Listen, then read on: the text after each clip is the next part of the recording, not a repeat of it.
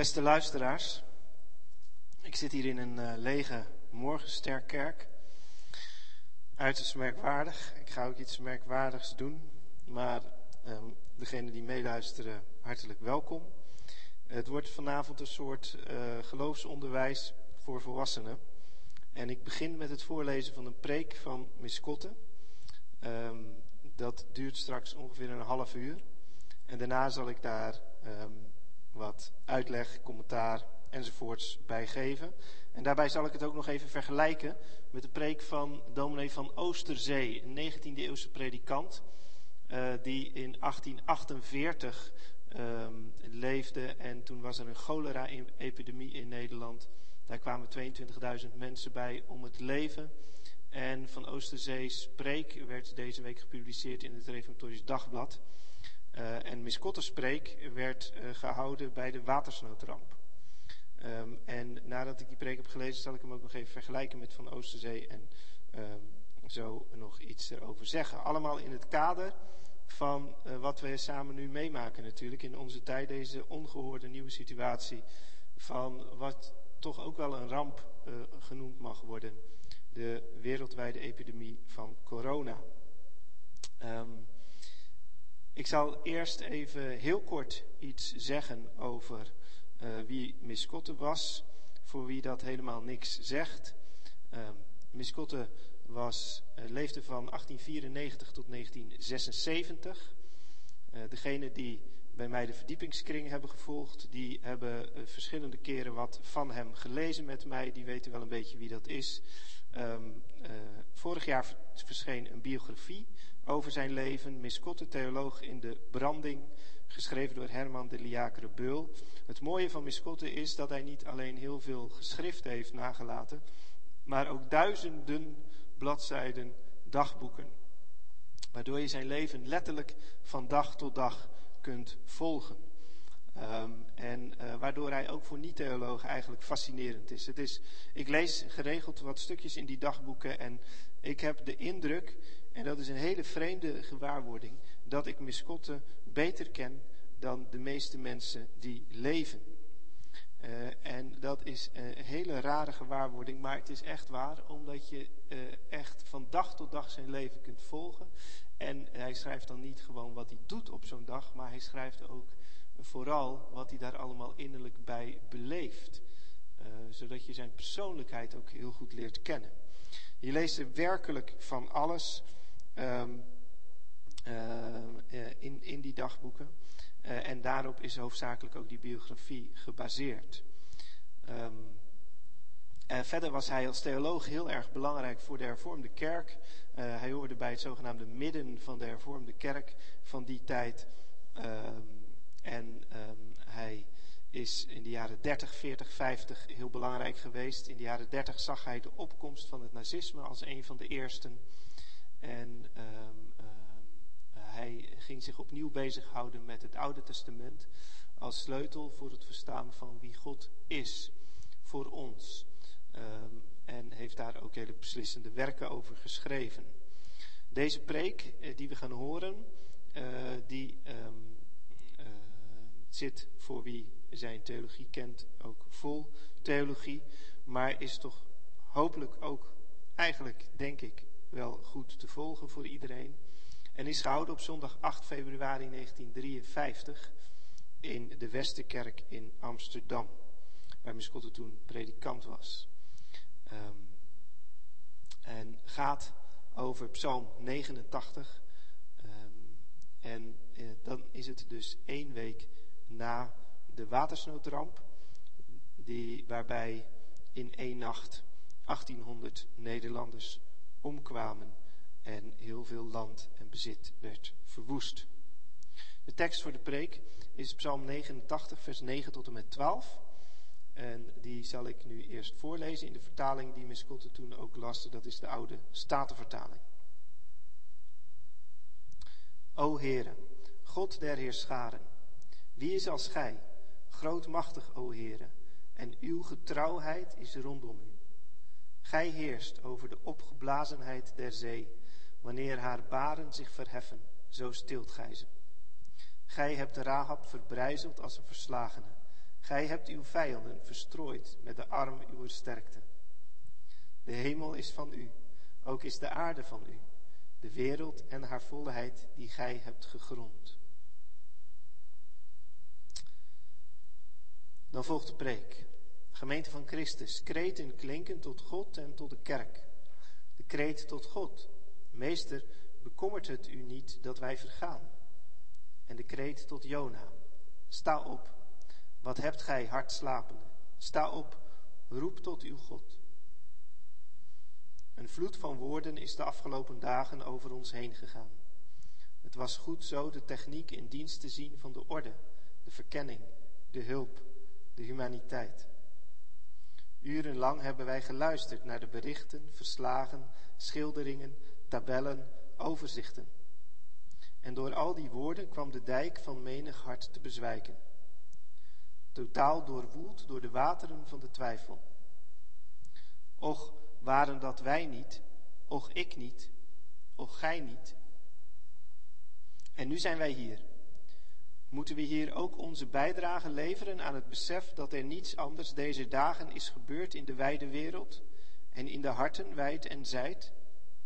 Is naast onze ellende niet aan de rampspoed te denken in België en vooral in Engeland?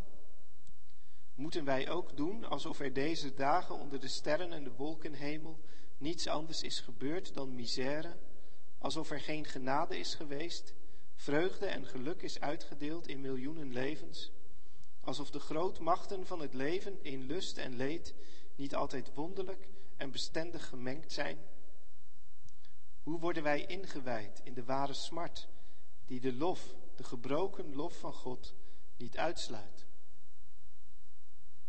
Waarschijnlijk hebben zij, die geen toehoorders en toeschouwers bleven, die gingen helpen met veel minder last gehad van die dijkbreuken in het geloof.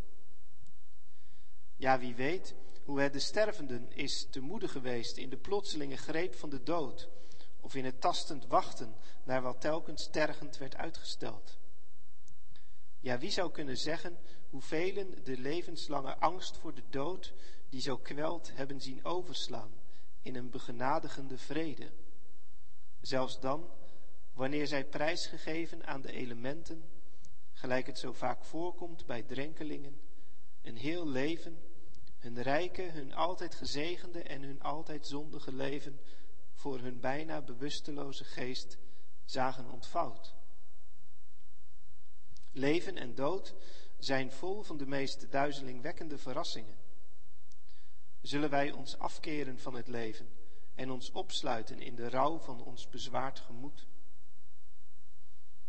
Een vloed van woorden over feiten is over ons heen gegaan. Misschien is de polder van uw levensbeschouwing volgestroomd met vertwijfeling. Misschien staat zij gevuld met het brakke water der bitterheid. Over de feiten moeten we niet in herhaling vallen in de kerk, al zou de verleiding van de priester en de prediker soms groot zijn, om de eenzijdigheid en de sensatie tegen te treden. En dan zou het wellicht wenselijk zijn de dingen te zetten in een ander verband. Maar het blijven hier achterwege omdat het gevaarlijk is. Het is gevaarlijk om nu over schuld te spreken en straf. Dat verkeert al spoedig in eenzelfde stortvloed, maar nu van Jobs vragen. Waarom zo en toen? En waarom die en die? En welke concrete schuld wordt door deze concrete ramp getroffen? Wat kan de eerlijke inhoud van onze verootmoediging zijn? Het gaat nu niet meer over de feiten, los, chaotisch, maar om de waarheid Gods, klaar als kristal. De waarheid Gods is heel positief in het geding, gelijk altijd. Vanwege onze onwillige houding is ze misschien anders dan anders in het geding, maar ze is nu geen andere waarheid. De waarheid Gods is ook de veronderstelling van onze twijfel. Wanneer we niet van de eeuwige waarheid van God uitgaan, dan is er ook niets gegeven dat ons reden tot twijfel zou kunnen geven. Ja, zelfs de ontkenning of bestrijding veronderstelt de werkelijkheid en werkzaamheid van de waarheid. In de kerk kan alles, ook twijfel, aanvechting, opschieten. Maar het kan alleen omdat de stille, eeuwige majesteit van God daar heerst en ons dwars zit, verontrust, aanvalt, voordrijft. Het enige dat in de gemeente voluit onmogelijk is, is dit dat we God zouden gaan verdedigen. Wij leven in Hem. Het zij dat wij leven, het zij dat wij sterven. Onze geest, ons denken, ons hart, ons bloed, onze macht, ons lot, het leeft in Hem. We spreken met Hem in gebed en lofzegging, berusting en extase, desnoods in klacht en aanklacht. Maar God verdedigen grenst aan blasfemie, godslastering. Laten we hem liever met de stormen van ons verwijt aanvliegen. Laat ons vloeken, razen, tieren als Job en murmureren als Kohelet, de prediker. Dat wordt alles in barmhartigheid en eindeloos geduld aanvaard. Maar in de kerk is geen plaats voor een theodicee, een rechtvaardiging, verdediging van God. Dat dit geen zin heeft, kunnen we niet met het hart verstaan dan alleen wanneer we meedoen, beginnen mee te doen en ontdekken. Het geloof ziet niet van de feiten naar God, of Hij er nog wel is, maar omgekeerd van God uit naar de feiten. Het geloof ziet niet van de berichten naar het evangelie, of die boodschap nu nog wel geldt, maar omgekeerd. Ze ziet vanuit het evangelie naar de berichten. En dan is met één slag alles anders. Maar nu komt het er zeer wel op aan over wie wij het hebben. Misschien liggen we overhoop met de duivel en menen dat het God is. Misschien redeneren we over een wereldgrond en een kosmische almacht en verwarren ons in de strikken van onze eigen filosofie of quasi-filosofie. Misschien verweren we ons ook tegen het spook van een hemeldragonder rechercheur of deurwaarder en menen, o droeve waanzin, dat wij atheïsten zijn.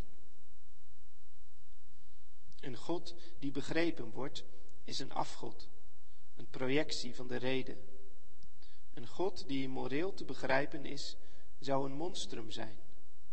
Maar een God die onze verdediging behoeft, is waarlijk een povere figuur, die tenslotte alleen maar ridicuul belachelijk is. In de kerk zijn wel haast alle gestalten mogelijk, maar advocaten van Gods bestel en beleid zijn daar als warhoofden en leeghoofden openbaar. Niet waar? In de gemeente spreken we tot God, voor we iets over Hem zeggen. En we spreken tot Hem nadat Hij tot ons gesproken heeft, in ons midden in ons hart, telkens nieuw, een vers en levend woord. En als het goed is, als het recht goed wordt, dan komt het tot het lied. Zoals in dit stuk van Psalm 89, een lied dat uit de diepte wordt opgebracht, dat met wolken van tranen omgeven is, dat voortbreekt uit nevelen van twijfel, een lied van eenvoudige, lapidaire woorden we willen het ons laten voorzeggen, woord voor woord. O Heere, God der Heerscharen, wie is als Gij grootmachtig, beleidt de psalm. Dit is het eerste, dat wij weten met wie wij te doen hebben. Namelijk niet met wat wij God noemen, een oerkracht achter en in de natuur, maar met de Heere met Hem die in de geschiedenis ons heeft ontmoet. In de geschiedenis van Israël en van Christus. In de geschiedenis, in de heilsfeiten, daden van de Heer, die ons van jongs af aan heeft omringd met zangen en bevrijding uit droeve zondebanden. Die de tekenen van zijn tegenwoordigheid ons in het oor heeft gegeven en op de tong heeft gelegd. Die trouw houdt in eeuwigheid en niet laat varen het werk van zijn handen God van de Heerscharen wordt hij genoemd. Heerser over de engelenmachten en over de wemelende krachten der aarde. De kosmische leider. We moeten het niet omkeren in onze verbijstering. Niet God is de Heere, maar de Heere is de God. Deze God, die licht is en gans geen duisternis is in hem. Deze, de God van het verbond, die is de kosmische leider, omstuwd door legioenen van serafs en gerubs. Gij zijt grootmachtig, staat er. Het woord almacht wordt in de schrift vermeden, omdat het of niet zegt of de absolute willekeur oproept. El Shaddai betekent niet de Almachtige, maar letterlijk God van de berg, de tegenwoordigheid in de tempel der wereld, die wonderen werkt. Dat de Heere ook macht heeft en dus geen gevoel in ons en geen begrip van ons is, dat maakt de psalmdichter al dronken. Dat die schijnbaar weerloze, die in zijn woord ons heeft aangesproken, dat hij groot is. Groot van macht, groot van heilsmacht. Wie is als gij grootmachtig? Gij zijt een machtiger grootmacht dan alle anderen. Er zijn echter vele machten, vele grootmachten. Daarvan is Israël steeds uitgegaan. En ook de apostelen zijn daarvan uitgegaan.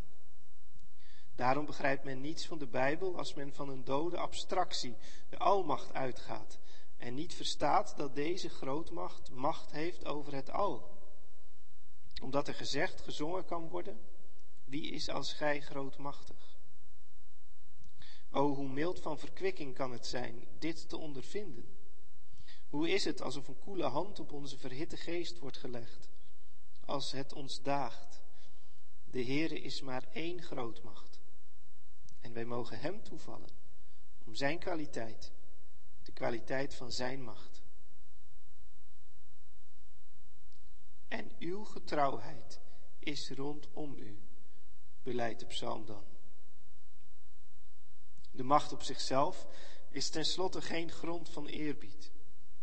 Als het geen gekwalificeerde macht is, zou het onmenswaardig zijn ons te buigen. Maar wij zeggen, O Heere, gij zijt trouw aan uw schepsel. Die trouw blijkt reeds in ons naakte bestaan. Daarom is reeds het bestaan zelf een onpeilbaar wonder. Die trouw staat als een lijfwacht om de troon der majesteit. Ze glanst als een regenboog in de stijgerende wolken het Noachitisch verbond, om te gedenken aan het eeuwig verbond tussen God en tussen alle levende ziel van alle vlees dat op de aarde is. O Heere, Gij heerst over de opgeblazenheid der zee, beleidt de psalm dan. Het is niet zeggend om te zeggen dat Gods heerschappij over alles gaat. Nee, hij is niet het al. En hij doet niet alles. En hij geeft niet alles. Dat is voorlopig burgerlogica over een gehypostaseerd begrip. Een ongelukkig formalisme. God scheldt de oerwateren. De baaierd krijgt een goddelijk nee te horen tegen zijn chaotisch nee. O, hoe wonderlijk. Het is of de zee niet tot de schepselen behoort, maar tot de godvijandige wezens. En zo is het ook. Zo is het overal in de schrift. De schepping is op de chaos veroverd. En gegeven het waagstuk van een oneindige broze wereld, die contingent en vrij moet zijn, is ze eigenlijk zonder Gods strijdende bescherming a priori verloren. In de zogenaamde elementen ligt een negatieve grootmacht. Deze wateren van de afgrond zijn dat wat bestaat als hetgeen de Heer verworpen heeft. Om ruimte te geven aan de orde, het droge, het leven. Ja, naar de mythische vormgeving van Genesis 1 is er zelfs een uitspansel waardoor de oerwateren die in de hemelen zijn zich niet kunnen verbinden met de wateren der aarde. Alle creatuurlijke leven is onbegrijpelijk broos. In de Bijbel gaat het heel naïef niet om het heelal, maar om de bewoonbare wereld. En vanuit de bewoonbare wereld is het geweld der elementen een vijand. Let wel, Gods vijand. Dat is tot onze troost gezegd. De antieke driehoeksverhouding stelde God en wereld tegenover de mens. Maar in de Bijbelse verkondiging staan God en mens naast elkaar, tegen het lot. Gij heerst over de opgeblazenheid der zee. Beleid de psalm. De ouden waren in diepe vrome wijsheid daarvan overtuigd dat de elementen tekenen waren van een donkere zijde der wereld, die ten onrechte zich opblaast tot goddelijke overmacht. En wanneer wij in de tempel komen, als de mensen woorden van ons afglijden, dan gaan we zeker met huivering, maar toch ook met vertrouwen dat ontdekken. Het was maar een kortstondige aberratie. Gij, die wij kennen aan uw hart, aan uw leiding, gij heerst over dit ontzaglijke oergeweld, dat wel in staat is de ganse aarde te verwoesten als in de oervloed, dat alle Gods werk en alle mensenarbeid zou kunnen wegvagen, als het niet in toom gehouden werd door God. Deze, door deze trouw van God, zodat het altijd waar is wat in de klaagliederen staat. Het zijn de goede tierenheden des Heren, dat wij niet vernield zijn, dat zijn barmhartigheden geen einde hebben. Ze zijn elke morgen nieuw, uw trouw is groot. Gezien in het onmiddellijk beleven maakt de macht der zee de hemel zwart, maar verstaan in zijn begrenzing krimpt zij tot een smalle schaduw. Wat in de opgeblazenheid der elementen geschiet, waarlijk geschiet, weten wij niet.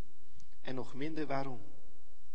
Evenmin als wij weten, veel ernstiger raadsel, waarom door het geweld van één veldslag hele culturen opstaan en ondergaan, waarbij de zegen en nederlaag aan futiele wendingen kan, kan liggen. Evenmin als wij weten wat in wezen de strekking van de causale samenhang is en waarom in vele landen, in vele seizoenen, afgezien van hongersnoden en rampen, ongeveer zoveel grijsaards en zoveel kinderen sterven. Het dat van de schoonheid en het dat van de verschrikking, de feitelijkheid van uw bestaan, uw komen en uw gaan, uw aard en karakter, de feitelijkheid is onherleidbaar. Dat betekent dat dit alles van God is, maar juist niet dat hij daarin zijn wezen heeft of en ons kenbaar is. Daaruit volgt in tegendeel dat wij God juist niet kunnen kennen uit het blote gebeuren. Dat het ons verborgen kan blijven zonder dat wij iets missen aan Gods wezen. Wanneer haar baren zich verheffen dan stilt gij ze, beleidt de psalm. Dat is het eigenlijke. Dat is het goddelijke. Daar pas begint de theofanie, de godsverschijning, het teken van Gods wezen en karakter. Het is dus niet zo dat de storm en de stilte op dezelfde manier van God zijn. Het is dus zo dat gesteld dat ze gelijkelijk van de Heere zouden zijn, het ene toch niet van hem spreekt. Niet zegt wie hij in waarheid is, terwijl het andere wel van hem spreekt. Och dat onze arme harten en de harten van alle getroffenen daarin konden gaan rusten. Dat hij de elementen stilt, dat is zijn goddelijkheid. Dat zij razen, dat is zijn strijd voor ons. Gelijk hij in Christus Jezus de zedelijke demonie aan zich heeft laten uitrazen. Gelijk hij van eeuwigheid het waagstuk der contingentie en vrijheid op zich genomen heeft. Het is onzin, en niemand leeft er dan ook werkelijk uit, te zeggen dat het een zowel als het ander in dezelfde zin van God is. Storm en stilte, leed en vrede, angst en moed, ondergang en opgang. Zo smoort men elke stem in het leven. U denkt allicht ook aan de ontmoeting van Elia op Horeb. En zie, de Heere ging voorbij, en een grote en sterke wind, scheurende de bergen en brekende de steenrotsen, ging voor de Heere heen. Doch de Heere was in de storm niet, en na de storm een aardbeving. Maar de Heere was in de aardbeving niet, en na de aardbeving een vuur. De Heere was ook in het vuur niet, en na het vuur het zuizen van een zachte stilte. Toen omwond Elia zijn aangezicht met zijn mantel en stond in de ingang der spelonk. De Heere, de sprekende tegenwoordigheid, was in de storm dus niet. Als hun golven zich verheffen, dan stilt gij ze. Dat regelt hij. En dat besluit is onvoorwaardelijk. Hoewel niets de Heer ertoe dwingt om de ondoorgrondelijke vrijheid die hij in de elementen laat, niet grenzeloos te laten duren of zolang tot het schepsel bezwijkt. Hoewel er geen wet is van hem, toch stilt hij overal en altijd de elementen. Dat is zijn wezen, zijn aard, zijn bedoeling, zijn werk, zijn heilswerk. Dat is de gelijkenis en het onderpand van het gezegende leven, ook in de toekomst. Daarvan zingt de hele Bijbel. Maar wij hebben alles platgetreden met de tank van het domme almachtsbegrip. Wij begrijpen niets van zijn genegenheid, van zijn strijd. Misschien zeggen we dat het te mensvormig gedacht is, alsof niet veel eer de almacht, de oneindige vermenigvuldiging van ons begrip macht, een dode, een steriele mensvormigheid is. Grijpen we de troost aan van zijn strijd tegen de chaos. Daarvan zingt de hele schrift, van hem die de zee gesteld heeft tot een teken van de metafysische bedreiging van al het eindige en wederom zijn woord gegeven heeft tot een onderpand van de uiteindelijke nietigheid van deze dreiging. De dreiging is echter niet nietig in zichzelf. Ze is nietig, ze wordt teniet gedaan door Gods strijd tot het scheppen van een nieuwe stilte. Ze wordt van uur tot uur teniet gedaan, tot in de voleinding, waarvan het in de openbaring van Johannes heet, en de zee was niet meer. Dat weet Israël uit de schepping, uit de zondvloed, uit de doortocht door de Rode Zee, uit de doortocht door de Jordaan. Zijn oneindig creatieve geest strijdt met de baren wanneer zij zich verheffen. Israël kan de elementen niet neutraal en naturalistisch zien. Profeten en wijzen grijpen naar de oude mythische beelden uit Babylon. Rahab hebt gij verbrijzeld. Het oermonster van de chaos, de baaierd der ongerichte krachten, het complex van de vernielzucht. De in de akte der schepping meegekomen, maar tegelijk verworpen mogelijkheid van het eeuwig duister. En de dichter denkt, om zo te zeggen, de Sint-Elisabethsvloed en Attila, terreur, de wateren van de Nijl en Nebukadnezars politiek, Hitler en de ramp van 1953. Allemaal onder het gezichtspunt van dit gemeenschappelijke, dat zij vijanden zijn. Dat is dat zij het licht van zijn liefde en vrede verduisteren op aarde. Zo weinig is de Heer een koele beheerder van de perfecte inboedel der wereld, dat hij de machten in hun betrekkelijke zelfstandigheid, in de kracht van hun vrijheid, ook wel eens laat gaan, opdat ze in hun vijandigheid zouden openbaar worden en de glorie van het leven zou worden gekend, zelfs door vereelte harten en stompe geesten.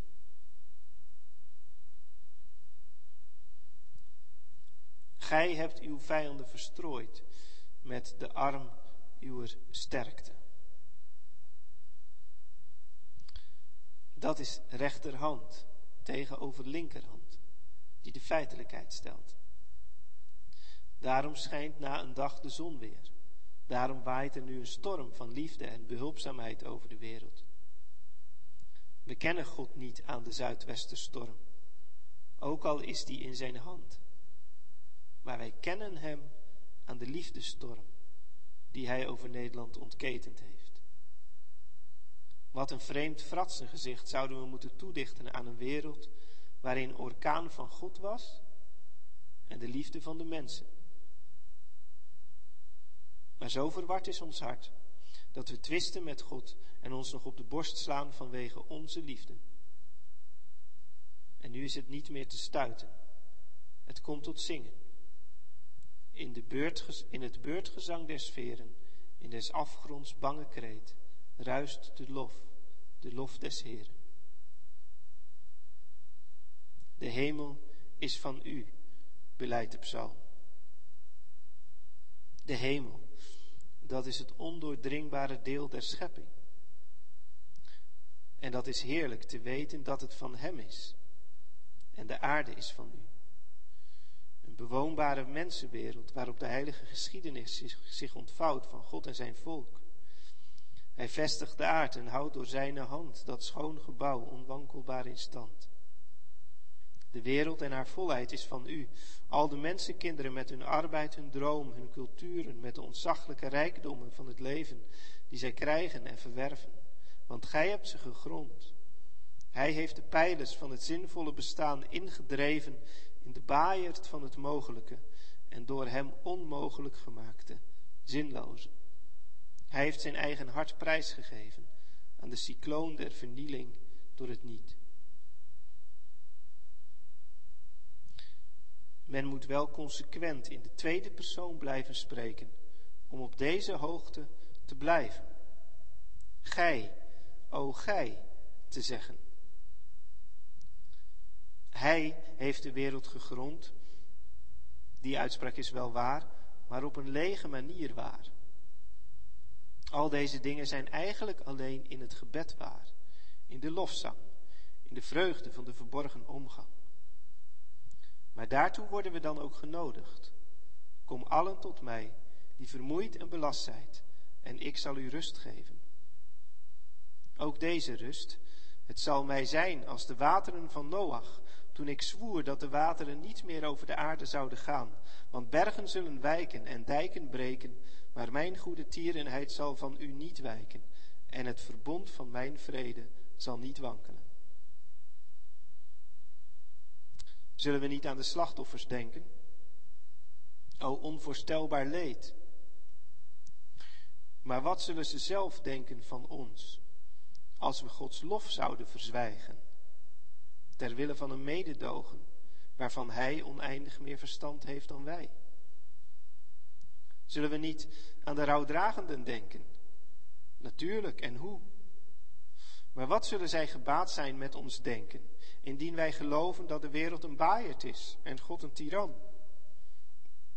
Het moet eerst tussen de Here en ons in orde zijn, anders kunnen wij tenslotte niet helpen. Zullen we niet aan de geëvacueerden denken? Ja, en aan ons gehele volk. Maar we zullen niet in de diepte helpen als er geen gemeente is die zich heeft bevrijd uit alle abstracte godsbegrippen om de levende God te dienen. En ach, nu heb ik niets gezegd over de verootmoediging waartoe de boodschap der kerk in ons oproept. Het gaat ons niet meer zo vlot af over Gods gerichten te spreken.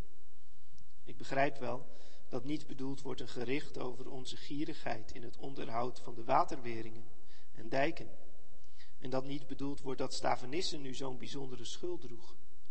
De bedoeling is dat wij door de ellende vermaand worden en opgewekt uit de dommel van ons egoïsme, de vaderlandse partijzucht, de resten van corruptie. Of we door zulke rampen bekeerd worden tot God? Zou dat niet een geheim zijn tussen de mens die wordt uitgedreven uit zijn heimelijke zonden en God die zijn hart slaat? Zou men in abstracto daarover iets wezenlijks kunnen zeggen? Zouden wij in het algemeen God zulke bedoeling willen toeschrijven? Zou het geraden zijn te denken dat God per se door beroerdigheid meer op ons inwerkt dan door vreugde en geluk? Dat wij waarachtig bekering nodig hebben, is wellicht nergens duidelijker dan juist nu in de reacties van vele harten die God verwijt, verwijten maakten. Terwijl ze hem voor het duizendvoudig goede van de vrede en de welvaart nooit met eenzelfde hartstocht hebben gedankt. Mensen die apocalyptische visioenen zagen, maar zich niet met verbazing herinnerden dat zulke springvloed eens in de 500 jaar voorkomt. En niet voelden hoe al die jaren het beste graan door ons is binnengehaald, zonder dat we ooit in vervoering hebben gestaan en gefluisterd hebben. Voortaan al de dagen der aarde zullen zaaiing en oogst en koude en hitte en zomer en winter en dag en nacht niet ophouden. Er zijn zo bitter weinig mensen die zich generen over hun ondankbaarheid, hun keiharde ondankbaarheid. Hoe leven wij toch eigenlijk als we nu pas ontdekken dat het hele mensdom bedreigd wordt? Tweederde van de aardbewoners is ondervoed. Pest, pokken, malaria, overstromingen, aardbevingen zijn daar in de verte, maar wij trekken het ons niet aan. Nog het verre leed, nog de nabije zegen, tot de chaos even met zijn tong naar ons lekt. Maar God is daarmee bezig. God leidt daaraan. God die tegen de chaos strijdt. Al heeft hij haar in wijsheid, contingentie en vrijheid gegeven. Het mag zijn dat onze koude harten breken in erbarmen met de mensen. Maar wanneer breken zij in liefde voor God? In plaats van in respect, vrees en angst. Dit is de grote smaad op deze aarde, dat er geen liefde voor God is. En het is moeilijk aan te nemen dat het verdriet de weg is die God verkiest boven de vreugde om ons deel te geven aan het heil en onze duffe zielen te doen ontbranden naar zijn vrede. Maar als we deze dagen van angst en zorg in het heiligdom hebben gebracht, dan zullen we weten dat het naar hun laatste zin ook geen openbaring van de toorn geweest kan zijn, maar van de eeuwige trouw.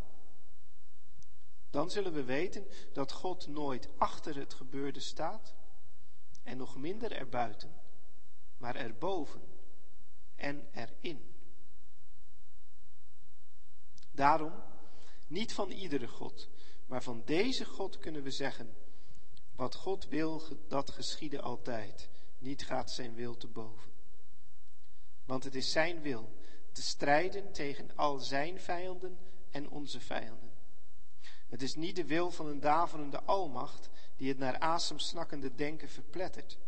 Het is de gekwalificeerde wil van hem wiens heilsmacht alle dingen draagt door het woord van zijn kracht en die de chaos scheldt. Wel ons, als wij de stem horen van Hem die trouwen houdt in eeuwigheid en nooit laat varen de werken van Zijn handen. Amen.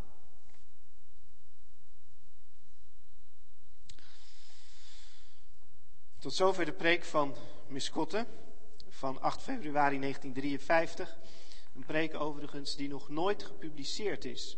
Ik ben lid van het bestuur van de Miskotte Stichting, uh, die um, zijn werken beheert en zorgt dat die, wordt uit, dat die worden uitgegeven, want nog steeds is niet alles uitgegeven in een verzameld werk. Um, en uh, deze preek is überhaupt nog nooit uitgegeven, ook niet door Miskotte zelf bij zijn leven en ook niet later in het verzameld werk, want die is pas onlangs gevonden. Hij is ook niet door Miskotte op deze manier geschreven, maar waarschijnlijk heeft er een stenograaf in de kerk gezeten die heeft meegeschreven. Um, ik kan me voorstellen dat u het idee heeft dat u heel erg veel gehoord heeft. Uh, en dat is ook zo.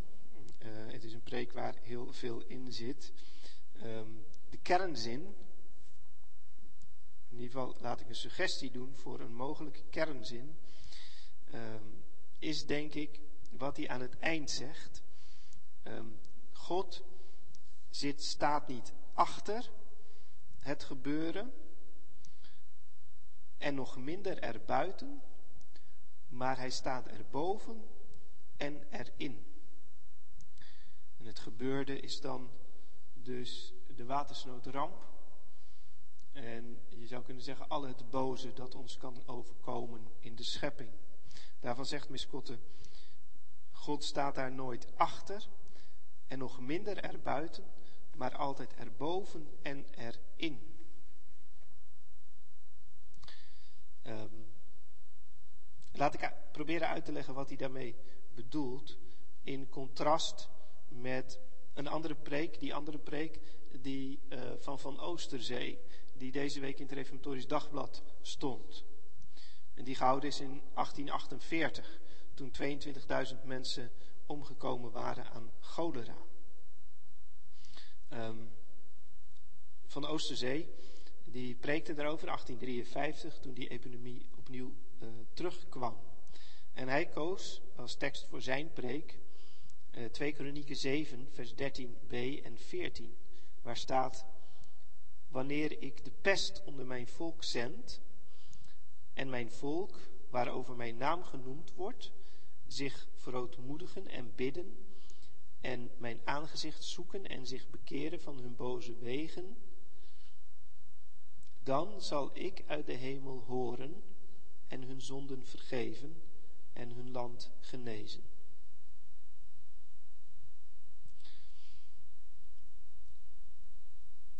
Qua tekst al een ander, echt ander soort tekst dan, uh, dan Psalm 89.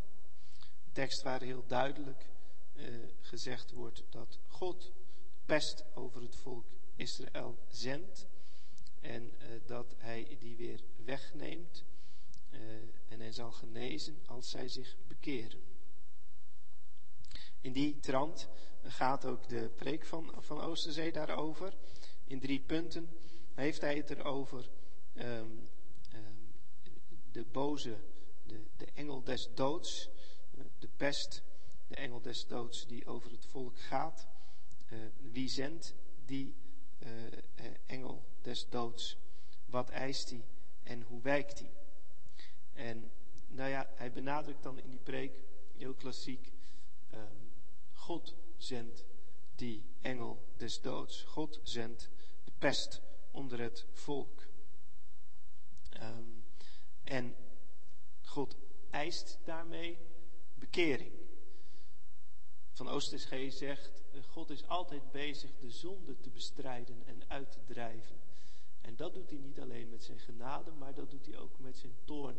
Als de zonde te groot en te veel wordt, dan gebruikt hij ook uh, het boze, zoals bijvoorbeeld de pest, om de zonde te bestrijden.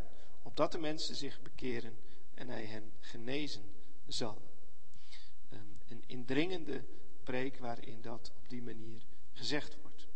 Op die manier uh, doet Miskotte het duidelijk uh, niet.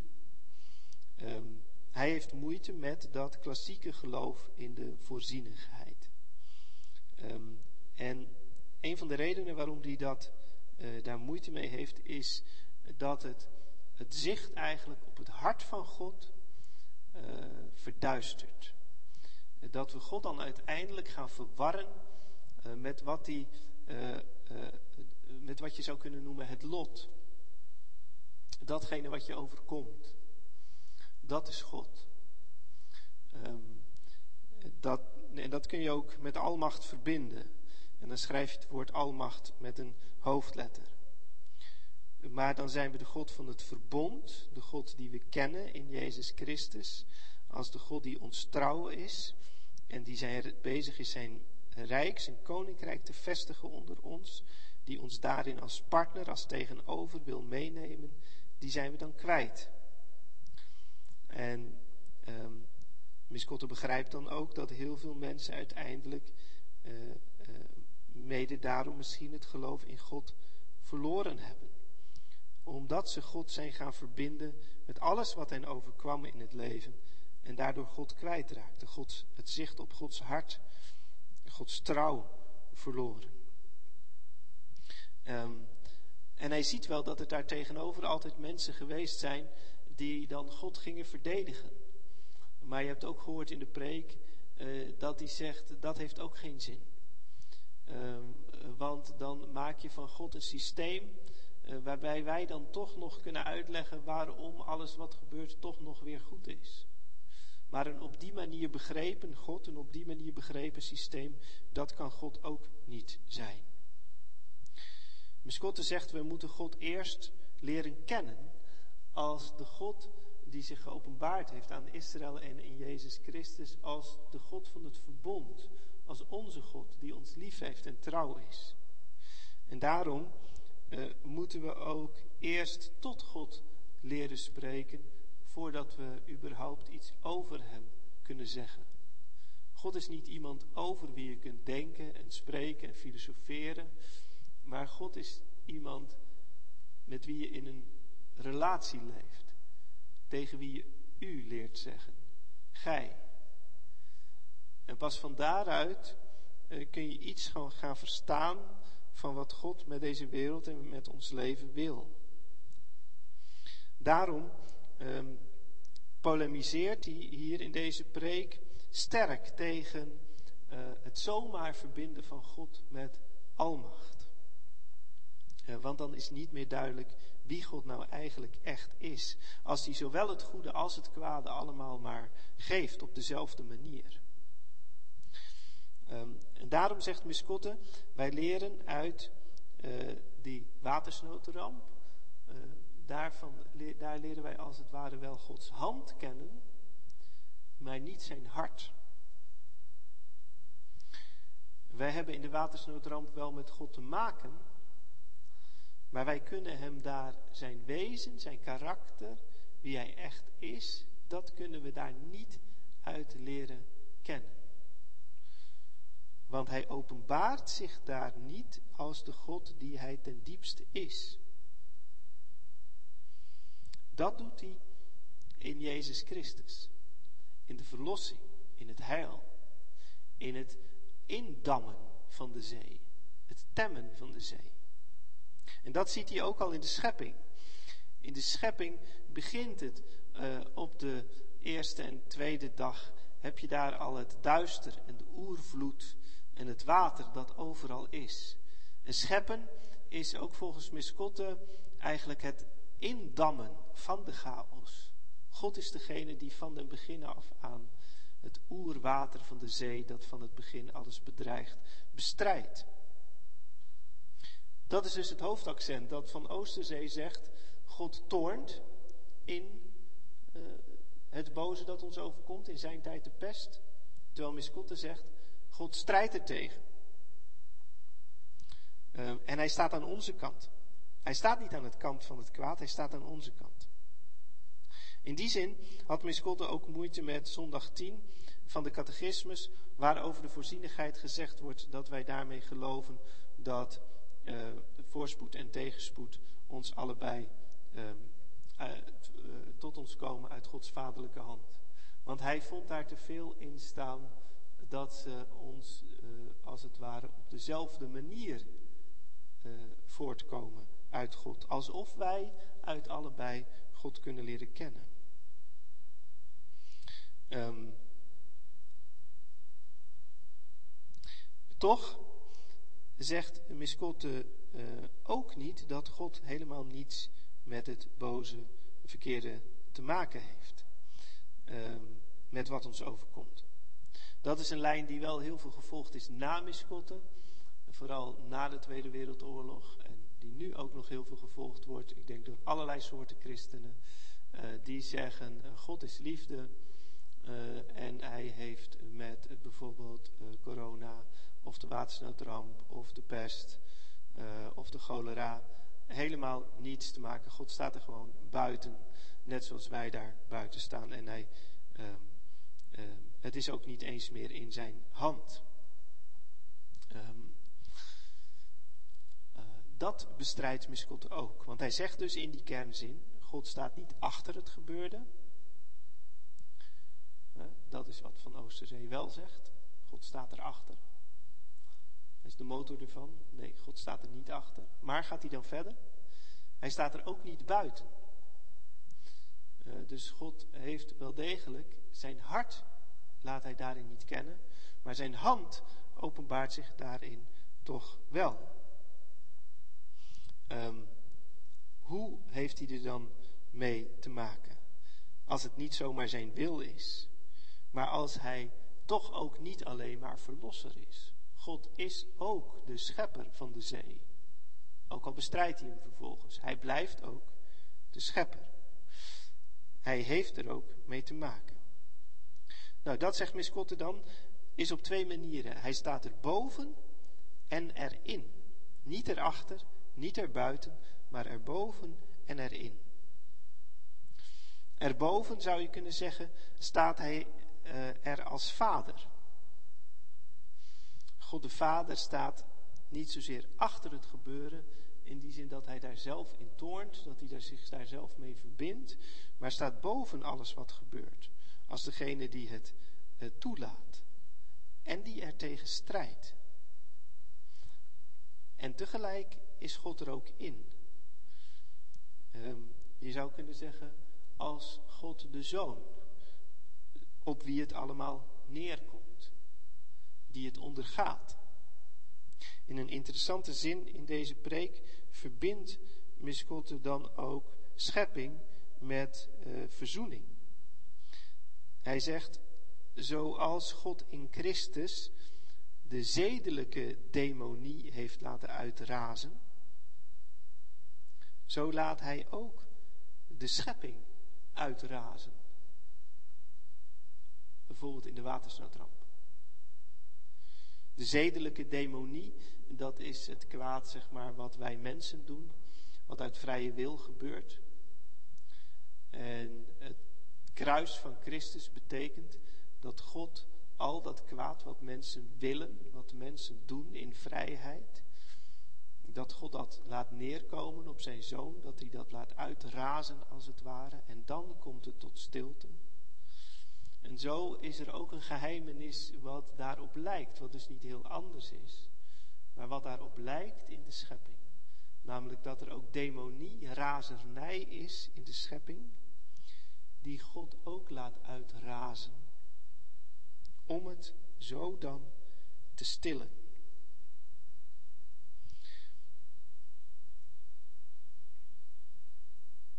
Ik zie het dus niet als iets dat radicaal anders is dan wat Van Oosterzee zegt.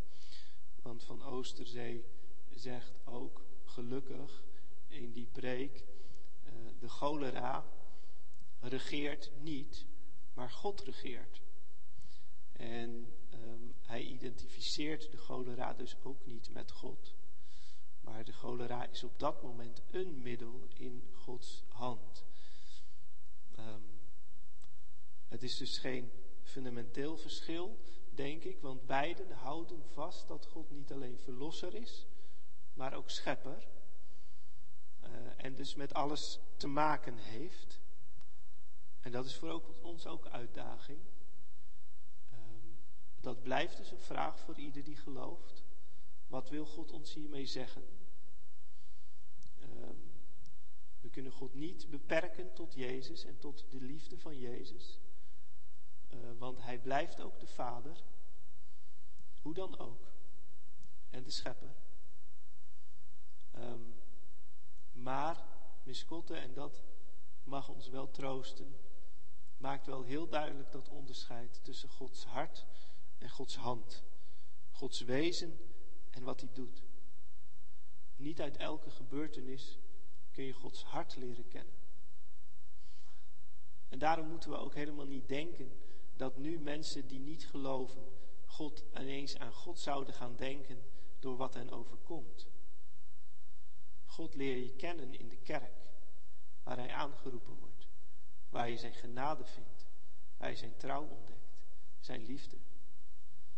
En dan kun je ook de slagen van het leven aan, in de wetenschap dat God dat uiteindelijk niet wil, maar er aan onze kant staat, als wij het willen bestrijden. Nou, ik dacht, misschien is het wel aardig om degene die dit horen dat mee te geven. En op deze manier ook nog even een stukje uh, theologie en kerkgeschiedenis van de 19e en 20e eeuw meteen ook nog. Um, ik zal, om nog even iets te onderstrepen, uh, ook nog iets vertellen uit de biografie van Muscotte. Um, want hij heeft ook persoonlijk op een gegeven moment heel erg geworsteld met datgene wat God, uh, wat in Gods hand is, maar waar je Gods hart niet uit leert kennen. Uh, want in 1946 voltrok zich een ontzettend drama in het gezin van Miscotte. Er was een bruiloft, daar waren ze uitgenodigd en daar werden ze, uh, daar was een salade en um, die uh, bleek later um, besmet te zijn. En door het eten daarvan kregen zijn vrouw en kinderen kregen allemaal tyfus. Miskotte was de enige die niet ziek werd. En hij verliest dan zijn vrouw en dochter aan de tyfus. Een verschrikkelijke ziekte. Hij beschrijft dat in zijn dagboeken, hoe dat allemaal gaat. Ehm, en ja, hoe hij dan ook worstelt. ook met God. En hoe hij dan niet zomaar zegt, van God heeft hier niets mee te maken. Er zijn heel aangrijpende passages. Uh, ze zijn ook opgenomen in die biografie. Ik zal ervan lezen. Um, van het stervensproces van Alma, de dochter, zijn dochter. Wat hij daar dan over schrijft. Henny Touw dwingt me naar buiten om rondom het paviljoen heen te lopen. Het paviljoen waar Alma um, dan ligt als zieke, stervende. Langs het grasveld over het gazon, de borst vol angsten, onuitsprekelijk. Zullen we nog de hoek omgaan? Ik zeg, ik wil nu terug, ik kan niet langer wachten. Ali, ik kom. Ali is zijn bijnaam voor zijn dochter Alma. Ali, ik kom. Maar hij houdt me nog pratende. Daar staat in een blauwe jurk Henny te wenken met dwingende gebaren. Ik durf niet draven, ik zou neerstorten. En wat heeft het voor zin haar nog te zien? Hoe ben ik gekomen tot bij de witte spijlen? Ligt het natte laken nog om haar heen? Ze ligt nu met het hoofd tenzij, terzij te hijgen, de bleke slaap zo bevend, de verstikkende stilte rondom haar. Kind, hoe moet je lijden? Ze is stervende. Ik keer mij af en de godverlatenheid snijdt mij de moed af. Ik ga niet weg en als ik nu weer op haar bed wil toelopen, houdt Henny mij tegen. Nee, niet meer. Het is afgelopen. Ze is bang dat ik de dodelijk besmette Alma zal willen kussen.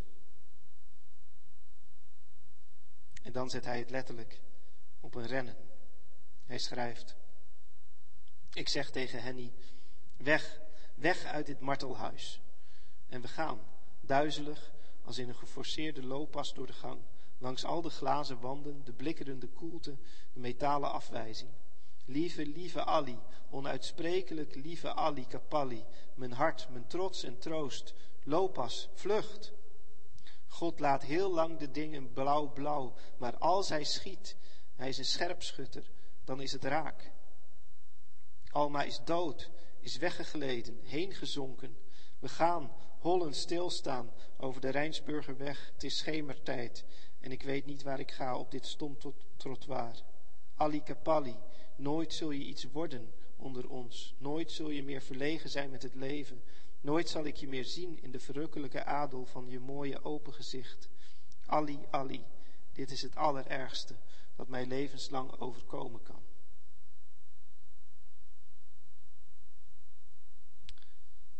Zo schrijft Muscotte over het sterven van zijn dochter Alma aan tyfus. En daar staat dus ook die hele aangrijpende zin in. God laat heel lang de dingen blauw-blauw, maar als hij schiet, hij is een scherpschutter, dan is het raak. Muscotte nadert daar dus heel dicht van Oosterzee,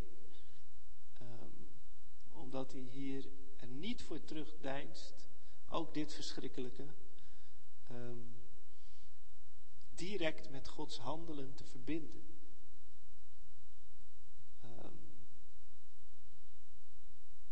toch heeft hij nooit willen zeggen: Gods hart leer ik hier kennen. Of dit troost mij. Zoals Van Oosterzee ook wel zal proberen. Troost in de hand die je slaat. Ehm, troost te weten dat alles uit Gods hand komt. Dat is Miskotten nooit gelukt. En dat heeft hij ook niet gewild. En dat is ook niet hoe God zich in de Bijbel volgens hem openbaart. Ehm, Gods hand die je slaat, is Gods hand die je slaat. Maar Gods hart is het enige dat je troosten kan. En dat leer je kennen in Christus. Zo heeft hij er zelf ook mee gestreden. En zo schrijft hij ook in zijn boeken over Job, waar we in de verdiepingskring ook mee bezig zijn. Ehm, dat je met God kunt strijden. Ehm, en dat er ruimte voor is voor, voor vragen en klachten. Um, maar dat God zich uiteindelijk openbaart in het antwoord uit het onweer. Als God zelf weer contact met Job zoekt en Job weer tot God kan spreken en kan zeggen, um, eerst heb ik over u gehoord, maar nu zie ik u van oog tot oog. Nou, dat was het, beste mensen. Um, wie weet ga ik nog een keer zoiets doen. Uh, slaap lekker vannacht en tot een andere keer.